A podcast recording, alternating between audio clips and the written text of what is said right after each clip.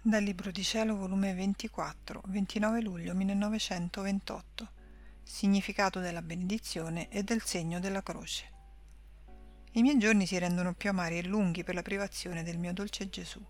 Le ore sono secoli, i giorni non finiscono mai. E mentre faccio i miei soliti giri nella creazione, voglio ed invito tutti a piangere colui che, involandosi da me, mi lascia sola e abbandonata nel mio duro martirio di vivere come se non avessi vita perché colui che formava la vera mia vita non è più con me.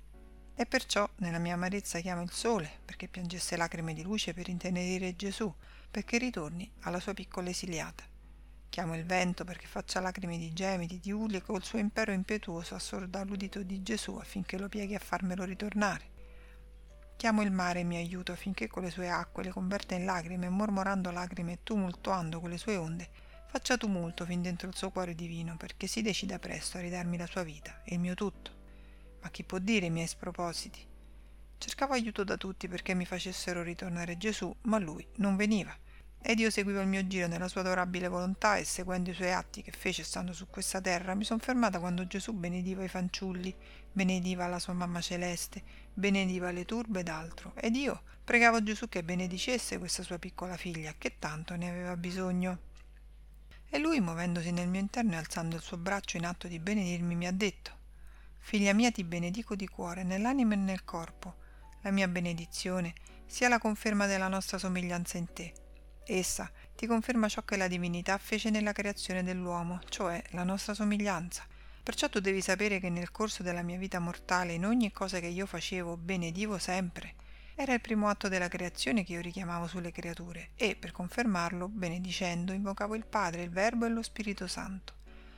Gli stessi sacramenti sono animati da queste benedizioni ed invocazioni, sicché, mentre la benedizione chiama la somiglianza del Creatore nelle anime, chiama insieme la vita della mia divina volontà perché ritorni, come nel principio della creazione, a regnare nelle anime, perché essa sola tiene virtù di pennellare in essa al vivo la somiglianza di colui che l'ha creata, di farla crescere e conservarla coi vivi colori divini.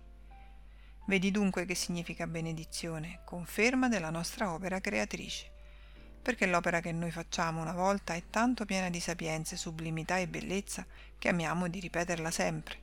E se con la nostra benedizione non è altro che il sospiro del nostro cuore di vedere reintegrata la nostra immagine nelle creature ed è la ripetitrice della nostra conferma di ciò che vogliamo fare, il segno della croce, che la Chiesa insegna ai fedeli, non è altro che impetrare da parte delle creature la nostra somiglianza e perciò, facendo eco alla nostra benedizione, ripete in nome del Padre, del Figlio e dello Spirito Santo.